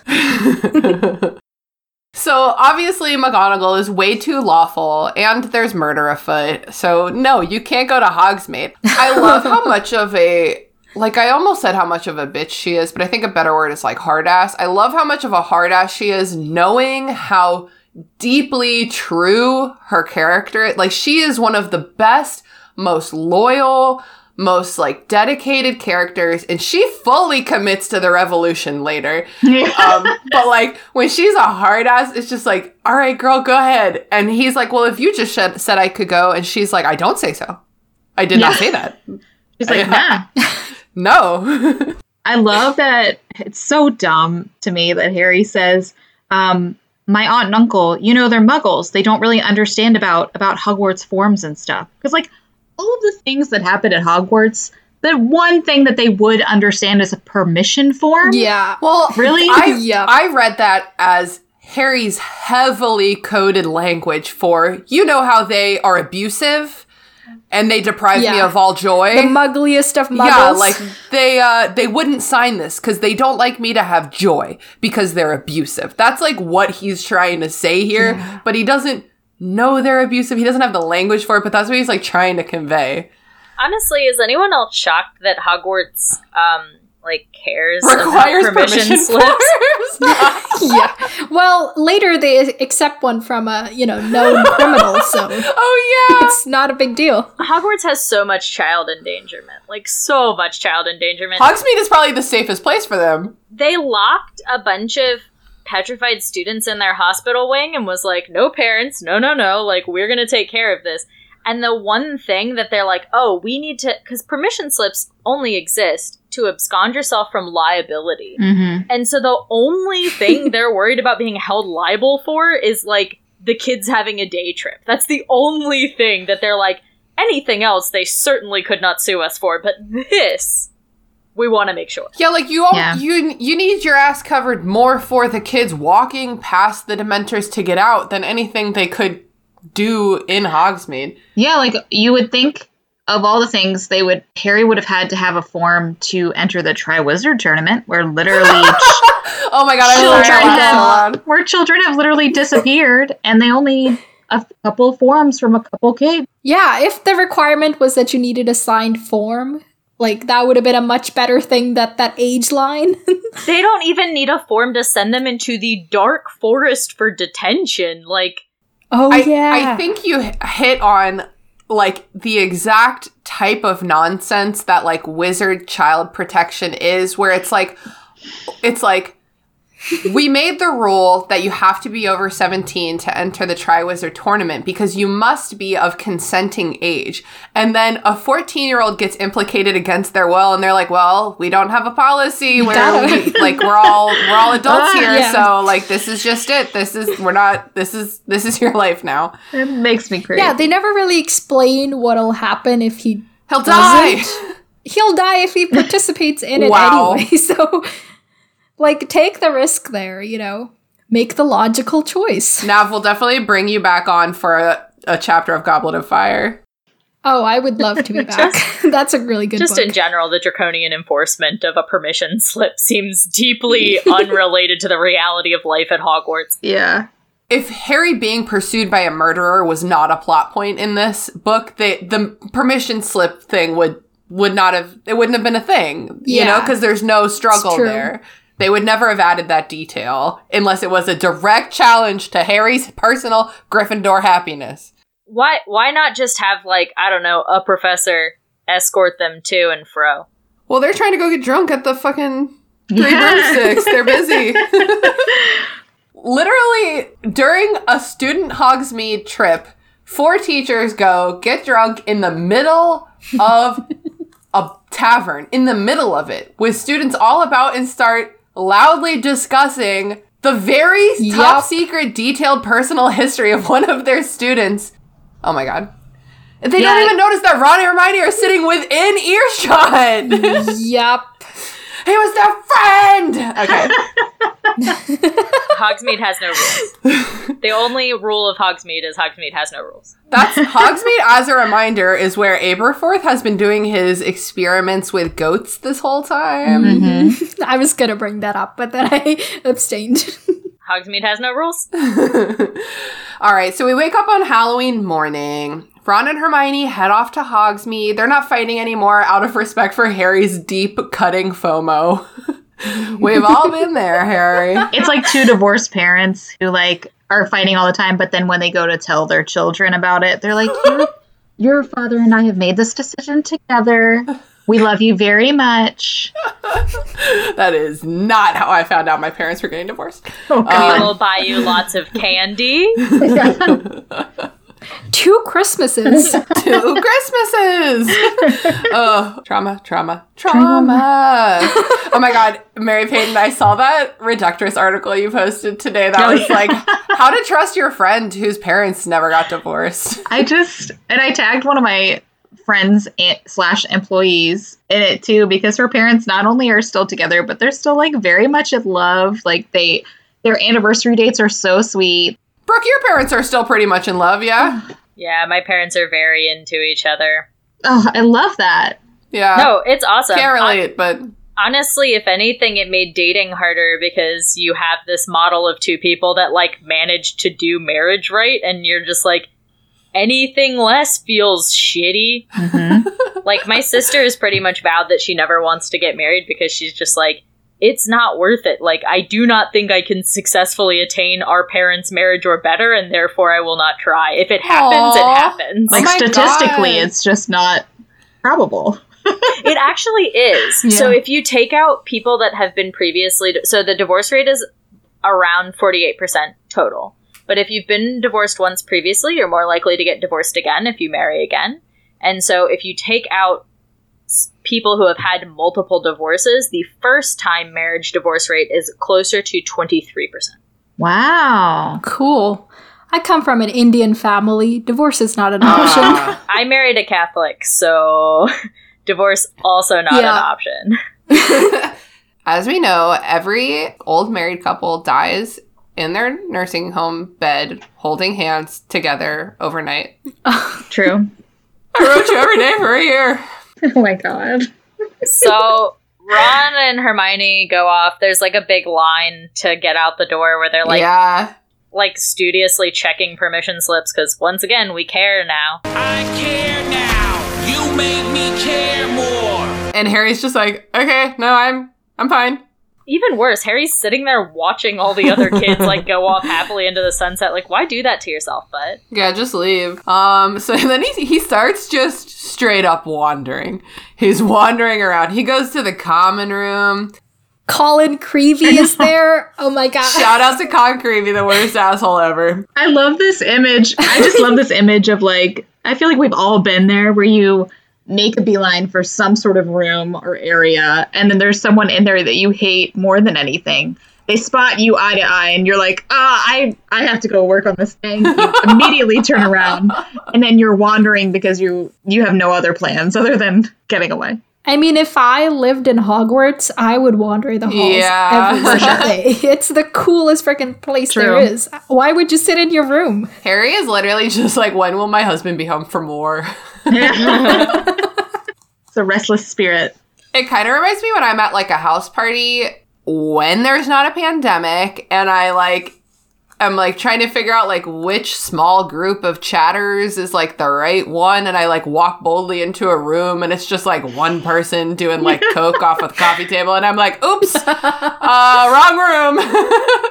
You have to pretend you were specifically there for something that's not there. Like, oh, the food's not in here. Oh God, oh, okay, well, this isn't the bathroom. I- oh my God.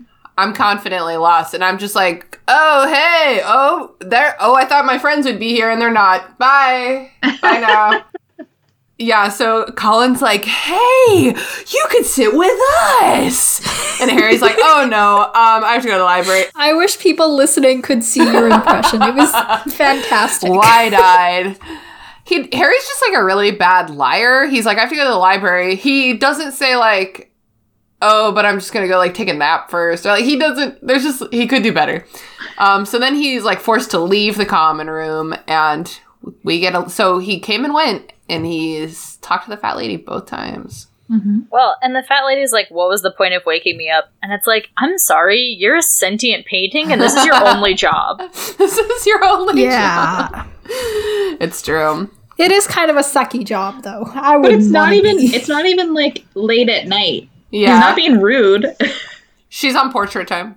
Do you think she was painted into existence for this task, or do you think that she was otherwise a happy painting and then, like, you know, like her owner died and the house got sold and she ended up at Hogwarts from a rummage sale and they were like, don't worry, we've got a task for you. And she was like, oh, I don't want that. And they're like, too late.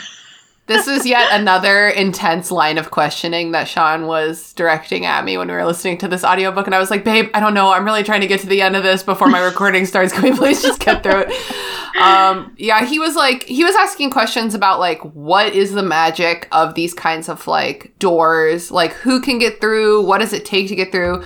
And I was like, babe, I don't, as I said, I was like, I don't know. I'm just trying to listen to this. And he said, well, so like Sirius Black couldn't get through. Could like Voldemort get through? And I was like, yeah, for like Voldemort can kind of do anything because he's really creative with magic in a way that like other people, he kind of is like, there's no stopping me. And then like, because he has that confidence, there's no stopping him. mm-hmm.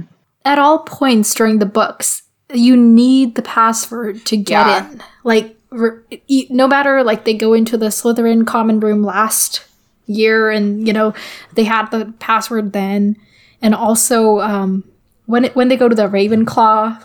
You know, their password is a little bit more complicated, but they can't get in unless they answer the riddle. So, Ravenclaw's rotated riddles, and I think this is really important because I listened to Hey Riddle Riddle, which shout out to former guest Adal Rafai, that's his podcast, and it's amazing. But like they've only been doing that podcast for like nearly a year and a half, and they are out of riddles. And so I cannot imagine. I guess every seven-ish years, you're you've completely Start replaced the body yeah. and you can start over. Yeah. But honestly, when I got to see how you get into the Ravenclaw common room for the first time, that happens in book seven, right? When they're running around trying to find the diadem. I was like, oh yeah, I'm not a Ravenclaw. Like, I'm a tickle a pear kind of g- let me into my bedroom. Wait, no, that's the kitchens. I always do that. Tickle a pear to get to the kitchen. Uh, we don't know what the Hufflepuff I think it's is just because like we never go give there. an authentic compliment. Say something nice to a friend. An hey, bud, compliment.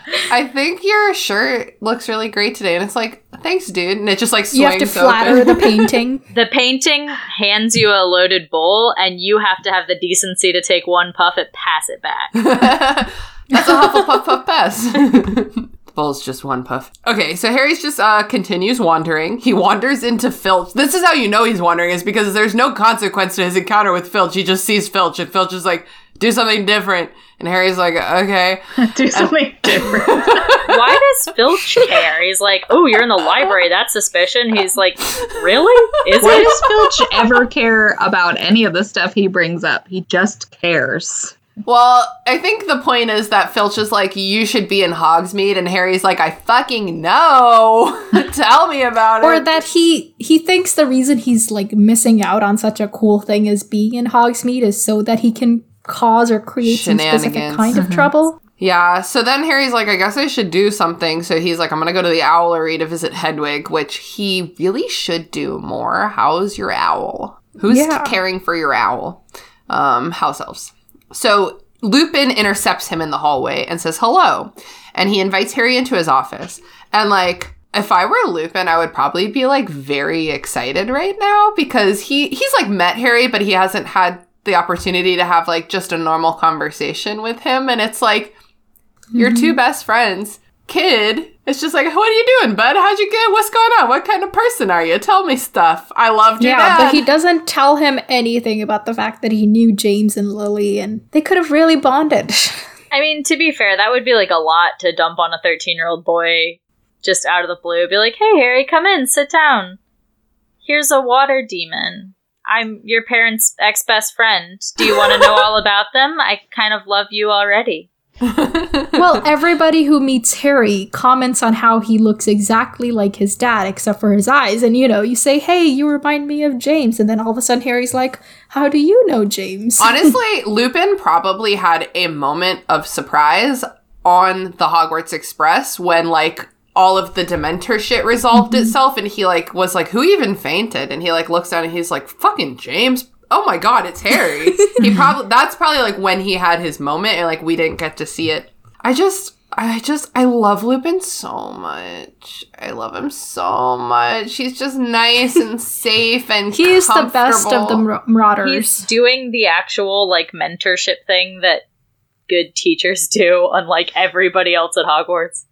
Neither James nor Sirius ever really has the opportunity to just kind of like vaguely look out for Harry in this way, and like Lupin gets to. And like, why isn't Lupin like, tell me about these muggles? Are they abusing you? He's one of the few adults, other than his Perry's professors, that don't seem to have some sort of motive whenever they get Harry by himself. Like all of the adults, whether it's because they want to protect him or because they want to talk to him about his, pa- you know, yeah. like it's for some re- they want some sort of thing out of him, whether it's good or bad. And like Lupin could want more information. He could be wanting to tell him more information, but like he just seems to want to get to know him and Yeah. enjoy time together. They have like a really mild, normal conversation, and then Lupin like excuses him. So it, I think he did just want to be like, "What kind of kid are you?" Mm-hmm. Yeah. So we Lupin shows Harry his new grindylow. They drink some tea.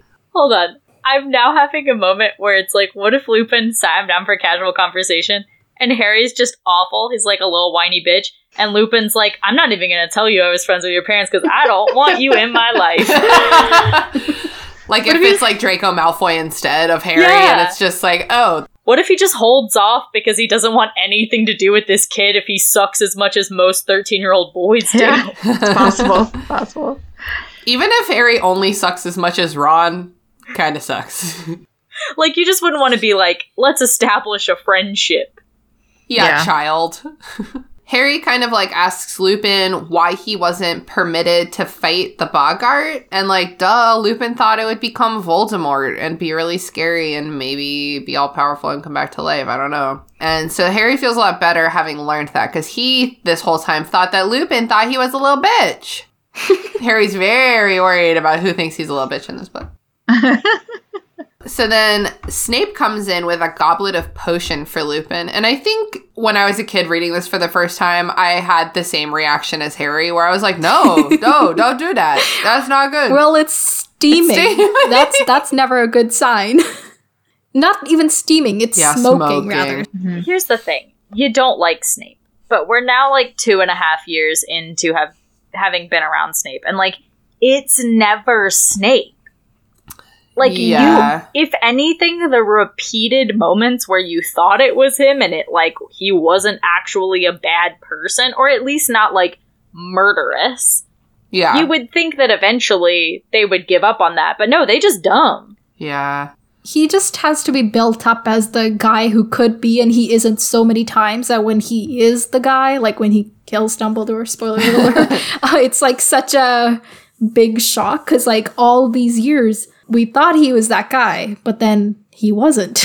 As soon as you start being like, maybe Snape really is a good guy, then he Yeah. like, yeah, murders Dumbledore.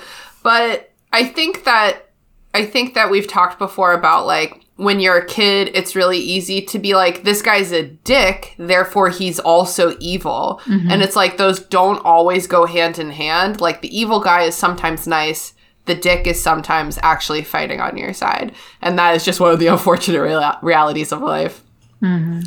So Snape leaves the potion. Um, Harry kind of like panics and starts like word vomiting. He's like, "Oh, Snape likes the dark arts." and Lupin's like, cool. And then starts talking about some other shit. And Harry's like, yeah, he like really likes him and he wants your job. And like, you prob- like, he's trying to be like, you shouldn't drink that without saying like, you shouldn't drink that. Yeah.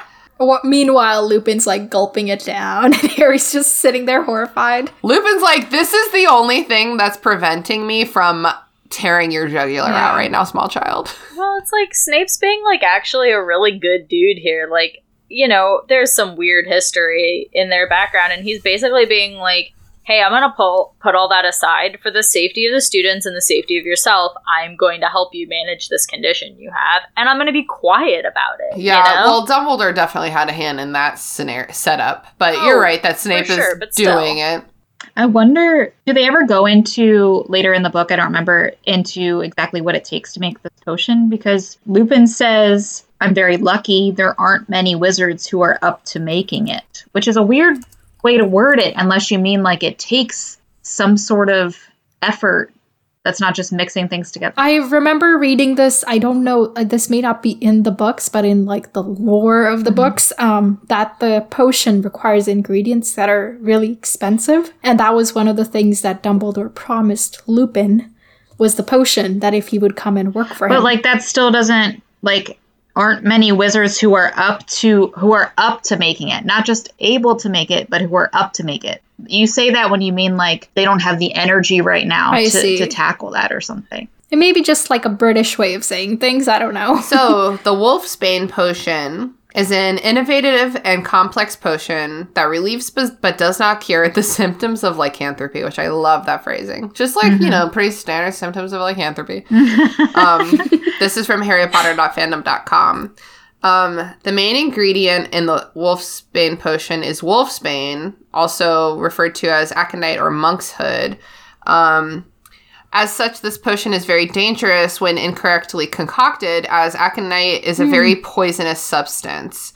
The way mu- one must imbibe it is very unique among potions, in that it a goblet full of Wolfsbane potion must have been taken each day for a week preceding the full moon. I was wondering about this because I was like, he probably shouldn't be like meeting alone with a student on the night of a full moon, even with the potion, and he's not. The Right. full moon is like three days from now or whatever. It was extremely difficult to make the potion. Is extremely difficult to make as Slughorn believed that even Damocles Belby couldn't have invented it without immense effort on Slughorn's part. Wow. And the ingredients are very expensive, which makes it difficult for some werewolves to brew it themselves, as they usually live in poverty due to their difficulty in finding stable careers. So that's what you were talking about, Nav. Um, So there's a lot of reasons. Basically, Snape's just chilling around with all these potions. I mean, nobody can argue that he is a good per like he's good at making potions.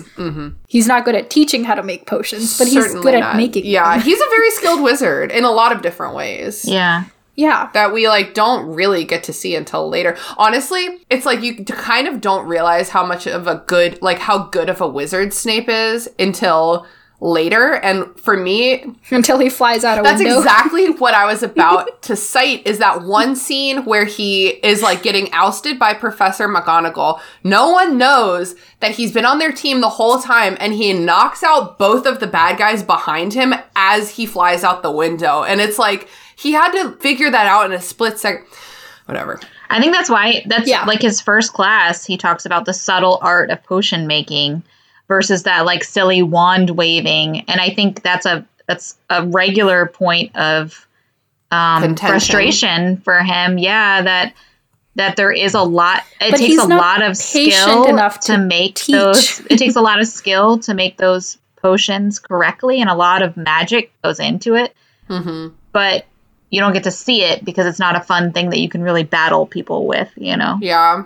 I think the point about him not being patient enough to teach, though, I find him to be patient enough for people who already have an aptitude. It's like like a hard ass calculus teacher that's like, I'm not going to stop and explain this for you. There will be those of you that understand calculus and those of you that barely pass, and very little in between. And it's that teacher is the reason that I didn't get into STEM. right. I was like, I guess Yeah. I just it's impossible, I guess. Yeah, it's it's kind of like math. How if you have if you struggle with math yourself, it's better to have a teacher who doesn't inherently understand math. Mm. well, I wasn't that kid because, like I said, I was like always very logical and math kind of made sense to me. But then I would have a teacher who kind of struggled with it themselves and they had these like kind of shortcuts or like ways of doing it that were other than what I had been doing. And those would always be weird to me, but they would help the other kids. It's kind of like how someone who learns English as a second language tends to have like a more technical understanding of it than any native English speaker because Right. it's like they had to learn the grammar of it. Yeah. Uh, I'm learning Spanish and French right now. Way to go. And I don't know what any of the tenses are in. Like, they're like, oh, this is the subjunctive. And I'm like, what the hell is a No one knows what a subjunctive is until you get to college level grammar class. Mm-hmm. exactly. Tenses and stuff. It's like they don't even exist in English because you don't think about Well, them. and some of them just straight up don't exist. We don't That's have a true. future That tense. It's so freaking annoying. Any language that allows for the con- a construct including had had is a nightmare language. Yes. yes. Oh my god. I hate it so much. I just finished editing a book where the author 100% with like 100% resisted contractions. Like they're Oh. like this is this Oh. is writing and so like just littered with had heads. so Lupin kind of just glosses over Harry's like ominous warning because Lupin is just like man, you don't know the half of it. and Yeah. then he just like dismisses Harry. He's like, "Well, I'm busy. You should leave." so cool. We kind of like smash cut to later in the common room. Ron and Hermione are back. They've brought Harry lots of sweets, and Harry is like dishing about Snape's potion.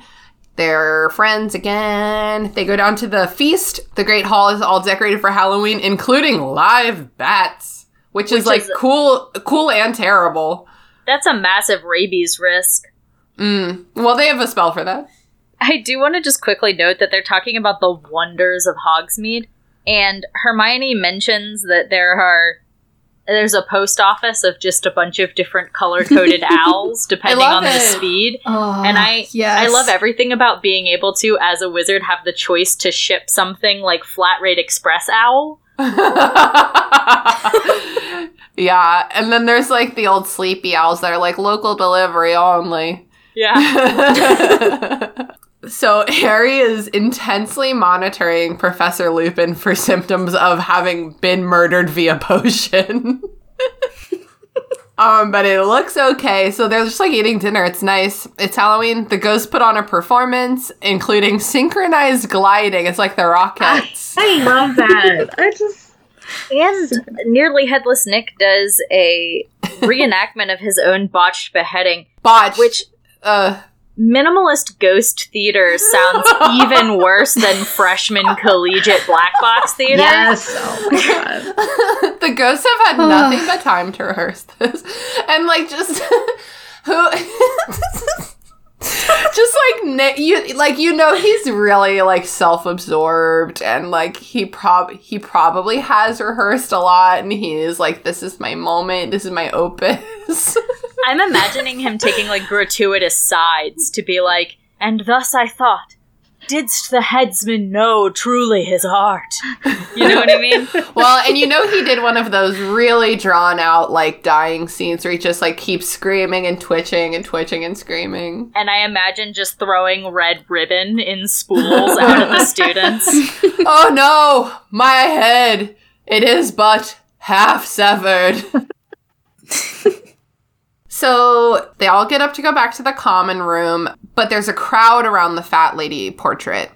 Um, and Percy shoves his way to the front of the crowd. Make way, head boy, head boy, make way. it's me, the head boy. Um, and then his voice gets really serious, and he's like, "Someone go get Dumbledore ASAP." Do you think that Penelope Clearwater ever used the line, I'm about to give you head, boy? Uh, um, I hope so. I think probably for a couple like Penelope and Percy, puns are just straight up flirting, you know? weren't they prefects though? They were only prefects in the Harry they may year. still be dating. We don't know. She probably dates him up until he becomes a fascist, and then she's like, "I don't date fascists." right. She's got standards. yeah, I I want to know more about Penelope Clearwater. I got nothing but faith in this girl. She went on to do great things after she was head girl. Is she head girl? I don't believe so. yeah, I think Is she? so. I'm gonna look it up. I think Penelope so. I don't know. Clearwater. Penelope Clearwater. I just love in general trying to imagine what their flirtatious letters sounded like to each other. I got a got an A on this exam, or whatever. What's their What's the best score they can like get? an O for Oh, outstanding. isn't I love when they get into that whenever they do whenever they do that. And it's like T for troll. and F is for fantastic or something. um she is not a, she's not head girl. So that's probably why Percy dumped her. Yeah. Either that or it got into some like real heavy like dom sub play, you know, where it's like I'm the head boy, you're Ugh. just a student. Man, I didn't like hearing that with like this picture I just pulled up of him looking just like really old and tired. Also, I could see Percy just breaking up with her to try to date the head girl just as like a pure clout chasing move. Yes. Mhm. Yeah, I don't I don't know. That's fine. We don't need to know who it is. We probably don't know her. Who is she? I think Percy's sexuality is Ritz cracker. what? I don't know what that means, but it made me laugh anyway. It's just like a little bit crunchy, very crumbly, but there's like a weird oily sheen on top of it. oh god. I hate it. I hate everything Ew, about uh, Oh. Dash nasty. true. Okay, Percy is really being a leader in this moment. Okay, let's show some respect. yes. Okay. So Dumbledore arrives. Dumbledore has arrived. The timing of that is so absurd. Like he, he had to have like already known. they're they're tr- well they're trying to lean in the golden trio are trying to lean in and see what's going on and in that time percy goes to see what it is says someone go get dumbledore someone goes to get dumbledore comes back with dumbledore and then the trio finally are able to see what's going on Mm-hmm, mm-hmm. well, Dumbledore, like the crowd parts to make way for Dumbledore, and that's how the trio gets into the front. Percy has to say make way for head boy, but Dumbledore just arrives and people part for him. mm-hmm. I imagine because his beard smells kind of weird. Talk about oily and crunchy. so they all yeah, they at this time they get a good look at the portrait, which has been like slashed and stabbed. It's been attacked. Dumbledore is like, we need to find the fat lady and figure out what happened. And then Peeves says, You'll be lucky. What is he saying? You're gonna have a hard time finding her? Is that what Peeves is saying? Okay. Yeah. Dumbledore asks him to explain, and even Peeves can't disobey Dumbledore, although he does deliver this news upside down through his legs. Imagine telling Albus Dumbledore that Sirius Black has been in the castle whilst presenting him with your ass. Only Peeves. I think Dumbledore likes it. Dumbledore's like, cheeky bastard, I'm gonna Yeah. keep you around. yeah, so Peeves is like, it was Sirius Black. And, yep, that's the end of it. I miss Peeves in the movies. i know I know. He is the best thing that the Yeah. movies left. this opportunity gives the fat lady the like some time to do a little bit of acting. She's like hiding in that safari painting and Uh-huh. she's doing like a dramatic delivery. She's like everyone's looking at me. Oh my god. Um let me tell you about the traumatic experience I just had. But this event is gonna lead to Sir Cadogan being the guard of Gryffindor. Oh my god, I Oh, that's forgot right. about that. Or Sir Cadogan, as somebody said on on your That, podcast. that's me. yeah, that was Brooke. Yes, Sir Cadogan. I, I, I've never heard I'm that. go- but- I need to investigate the bonus content on the DVD. So Peeves was originally cast in the movies. Oh, Just yeah. as an FYI, and Yeah. then they cut it for I. I get it. Like I get it. It's just sad. I almost don't get it because the fact that they just like they cast like a normal adult actor. Like I think of Peeves as being an impish character. Yeah. right? And they they Yeah. just cast like a fifty some odd year old British comedian. It would have to be the right kind of 50 odd year old British comedian. Like a froggish one. yeah. Because that's what I'm thinking is like in this particular scene, like imagine just like a 50 year old dude being like, look at my bum bum, by the way. yeah Yeah, Like- I would almost like need him to be a fully animated character. yeah Yeah. I, I think part of the reason that Peeves may have been cut personally is just like it would have been jarring to see an adult human behaving in the way that Peeves does. That's fair, but my favorite, like my absolute favorite chapter is in the fifth book when the twins like bust out of Hogwarts. Yes. And like that could have not been the same without Peeves. Like it's just not the same. Well, and there's also the scene where he's like unscrewing the chandelier, and Professor McGonagall is Oh, like, it unscrews yes. the other way. yes. Yes. And that's the same book, I think. We talk a lot about how a lot of characters that feel really three dimensional in the books get like flattened in order to Yeah. make way for the plot in the films. And I honestly think that Hogwarts is one of those characters. Yeah. In the in the book, true. it really feels like Hogwarts is a character with a personality, and I, I really feel that Peeves is an extension of that, along with walls pretending to be doors and trick staircases and like all these things that like make the make Hogwarts like really feel like it has a history and like a like a mo- motive, almo- not a motive, but like a like something that drives it. It mm-hmm. like it, it's try- it's like an active participant in these stories, and in the movies, it's like just a castle. And I Yeah. think like the absence of Peeves is like a big part of that. At the Battle of Hogwarts, like half of their defenses are the castle itself, and because it like comes to life, and there's like suits of armors running around and desks chasing people, and you know, all these random things that are not like wizards doing it, but just the castle is doing it. Man, I just got chills thinking about y'all know what I'm about to say when Professor McGonagall calls down the statues and they slam it to the ground and she's Yeah. like, Do your duty to your school. And then we're all weeping. And that's why I cannot casually watch the seventh and eighth movie. I just can't do it. I can't just like whenever it's like, what Harry Potter do you want to watch? I'm never gonna say the seventh or the eighth. Like I'm we're not doing it. I don't have it in me. See, I was more thinking like, what if Beauty and the Beast only exists because like magical items are allowed to retire from Hogwarts at some point, and they all just like go live there. I love that idea. I was actually gonna ask if you guys could think of another um, story where the setting is so much a character, and that would be that's obviously an example right there. Beauty and the Beast, Fern Gully. Oh my god, yes. the Night Circus, which I'm not sure if anyone here has read. Mm-hmm. It's like the first line of the book is the circus comes without warning, and it's like it's like this. It's it's a circus. It's a circus. It's it's a circus with a personality. Okay, and there's something else. I feel like I really recently was talking to like Grace or someone about like the setting is a character, or like the setting is the point. What the fuck was I talking about? Is are you talking about that um horror one that you guys like a lot? The Haunting of Hill House. Yeah. Okay, that's a, that is another great example where the house is like that one's a little funny though because it's like also the family is doing shit. Um, oh, I guess I can't remember what I was recently talking about with Grace or someone. So, is there anything else about this chapter that we like didn't touch on? Anything we want to elaborate on? I was about to say any predictions. I'm a fucking idiot. We've all read these books a lot. I predict that on the 14th of February, you are going to come into a pasta dinner. oh my god, what a happy Valentine's Day. I always think that because I always like to make pasta for Valentine's Day. Oh, cool. Well, let's move on to some plugs. Brooke, will you go first?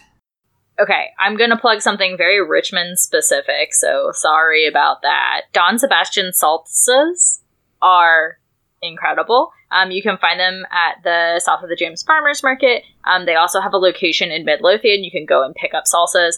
They're like very hot salsa. They're like top of the line. Makes me literally sweat while I'm eating it, which is like that's a specific vibe for specific people that like very spicy things. Yes. But like I am with you there. Yes. I get it. Until my nose is running, I don't like the spice. Like it has to be that spicy. That's the only time I enjoy it. Same. I I like like a very spicy spice, and it is the most delicious salsa. I can't stop eating it. It is absolutely amazing. If you're in the area, go get yourself some. You can find me. Uh, oh my god, my brain just dipped out, and I almost said you can find me at your girl of the world, and I was like, wrong person. Thanks for plugging me. Oh my god, best friends. Um, you can find me at Passion for Parks on Instagram. On Twitter, you can find me at Grumpy Brooke. Both of my pages are set to private right now because I am casually applying for jobs. If you ask to follow, I will let you in. Um, I'm not like a gatekeeper. I just need people to not know anything about me so that they consider seeing me in a professional context. That's fair. Valid. Yeah, valid as hell. Yes. Mary Peyton, how about you?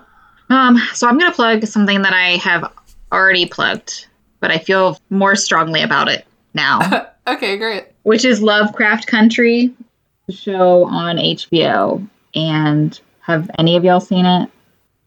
God damn. Ugh. It's You like already asked me this in my defense one time today already before now. I know Christina's already gonna hear this. I refuse to feel ashamed now because I already felt ashamed before.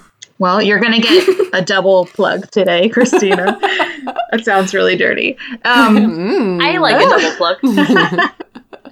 but I, I think I plugged it before because I watched the first couple episodes and loved it. But my at home internet situation is very, very iffy. So it's been hard to actually continue with it. But my husband and I did the other night, and it is one of the most, if not the most incredible TV show I've ever seen. It combines all these different genres fantasy, sci fi, horror, historical. It's it's really beautiful and it's set to like the civil rights movement, to the background um, of that. And I can literally, I told Christina this earlier, but like there was one episode near the end of it where I literally burst out sobbing. And I have never done that in my life. It was such a weird sensation, but it was so intense and beautiful and also incredibly sad, but just like so well done. Anyways, you won't you won't just cry through the whole thing. It's also very happy and and, and fun sometimes too. But like Crying can be cathartic. Yeah. just I could not recommend it more. So Hell good. yeah. Um, you can follow me at Richmond Reads um, on Instagram um, or on Twitter at CrookMP. That's Nice. it. Yeah. Nav, do you want to plug something you've been watching, reading, playing, enjoying lately? Sure. Okay, so I'll say the podcast stuff first. Come listen to my podcast. It's called A Song of Ice and Fire Symposium. Very long title. I'm not good with titles, okay? Just I love go. it. It sounds very like educational. Mm-hmm. Oh, thank you. I just like the word symposium, so I wanted to put it, you know, in something. so I was like, what's more pretentious than a song of ice and fire? um, but it's the, if any of you don't know, it's the book series that Game of Thrones is based on. And as always, the books are better. so come listen to me lead my co host, Harmouth, through the series. And when I say that she doesn't know anything, I mean it. She knows Oh my god. so Christina was on our podcast and I was sick for a while, so I haven't been able to edit, but it's gonna come out in a little bit. Keep an eye out for that. It was so much fun. so uh, go check that out. And if you want to follow our social media, that's at Pop Symposium on Twitter and at Pop Culture Symposium on Instagram. Okay, enough of that. Now let's talk about some fun stuff. some other fun stuff. Uh, I want to plug WandaVision. Ooh. It is so delightful. It's like the escape I've been looking for this whole COVID, you know, season. And it, it's just a lot of fun. If any of you are Marvel MCU fans, check it out. It is so good. Hell yeah. Awesome. I was kind of worried, but I'm glad. I, it sounds like a lot of people are really enjoying it, so I know I need to get on yeah. it. Yeah. It's a very different format than like, you know, what you're used to, but it's it's so cool. Cool. I've been your host, Christina. You can follow me on Instagram at your girl of the world. You can follow me on Twitter at Christina Kann. And today I just finished reading Wayside School Gets a Little Stranger. It's oh my god! Yes. it's the third Sideways Stories from Wayside School book, and like they just each book keeps getting a little bit stranger. I've read the trilogy so slowly. I've been the trilogy. It's like a grand total of two hundred pages. yeah. um, but I've I think I've mentioned this before on the cast, but like ever since I started working from home about a year ago, I I have a bathroom book, and I keep a book of short form fiction or like whatever in the bathroom so that you know I could just take a little two minute break, read a little short story. yeah, better than scrolling social media exactly. and so I that I've been reading those books like exclusively on the toilet for almost a year.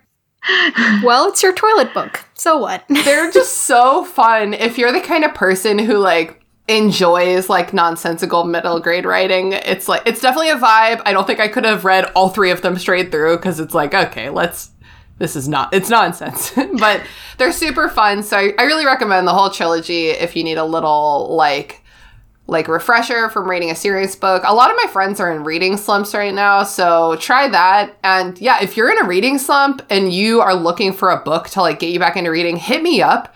And like I like I'm like I have so many books to recommend. I've read thousands of books. Is that true? I'm gonna message you because me I up. need that. Hit me up. Um yeah, I just have so many little books in my brain and I'd love to tell you about all of them. We'd love to hear about them. I speak for the entire audience. Awesome. Well, it's like kind of like a boring chapter, and then it, it just gets real dramatic at the end.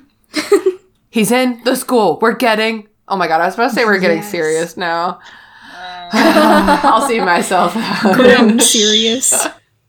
Nav, thank you so much for coming on the podcast. It was so much Oh. fun. Thank you for having me. This was honestly so much fun. Yes. And you know, when you can talk openly about something, it's the best because you don't have to filter your thoughts and be like, "Oh, does this person know this is going to happen?" Mm-hmm. yes. I'm sure. I'm sure that's really hard for you on the the Yes. symposium. I'm getting I'm getting better at it. Yeah, but just still, don't say uh, anything generally.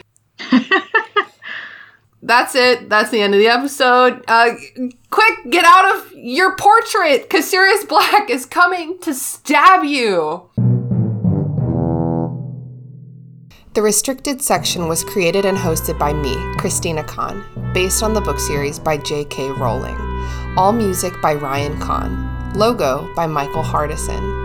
Don't forget to follow us on Instagram at Restricted Section Pod or shoot us an email at restrictedsectionpod at gmail.com. We'd love to hear your thoughts, feelings, complaints, conspiracy theories, or lavish praise. Okay, I don't have an illustration of the flobberworm, but I do have I do have this bad boy, the grindylow. Pretty cool. Ooh. That thing's scary. This thing grabs Harry in the lake when he's doing his um Oh, Triwizard, yeah. the second task, and you can. I feel like looking at this, you're like, oh, that thing would be hard to shake. I mean, I will say that on the less threatening side, it does look like a frog with claws. But but it has like gr- it has prehensile. Like that's the thing. It's like a frog with like grippy. Man, you know, man.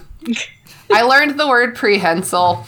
I have like a trauma- I just had like a traumatic flashback. I learned the word prehensile, what that means. Within the last year, when I was I'm so sorry that I'm about to say this to you, but I was I learned that a whale's penis is prehensile. it can grasp. No. Please, I, I'm going to have nightmares. Beware on the whaling boat. I don't like this. Oh my god, that gives new meaning to Moby Dick. Wha- okay. Okay. All right. All right. You know, I love swimming, but the more I find out about the ocean, the less I want to be in it. it's a nightmare. I want to see Aquaman casually swimming by a whale and just get dick grabbed. like the Kraken, but it's just like Oh my whale dick. god. Oh my god. Uh,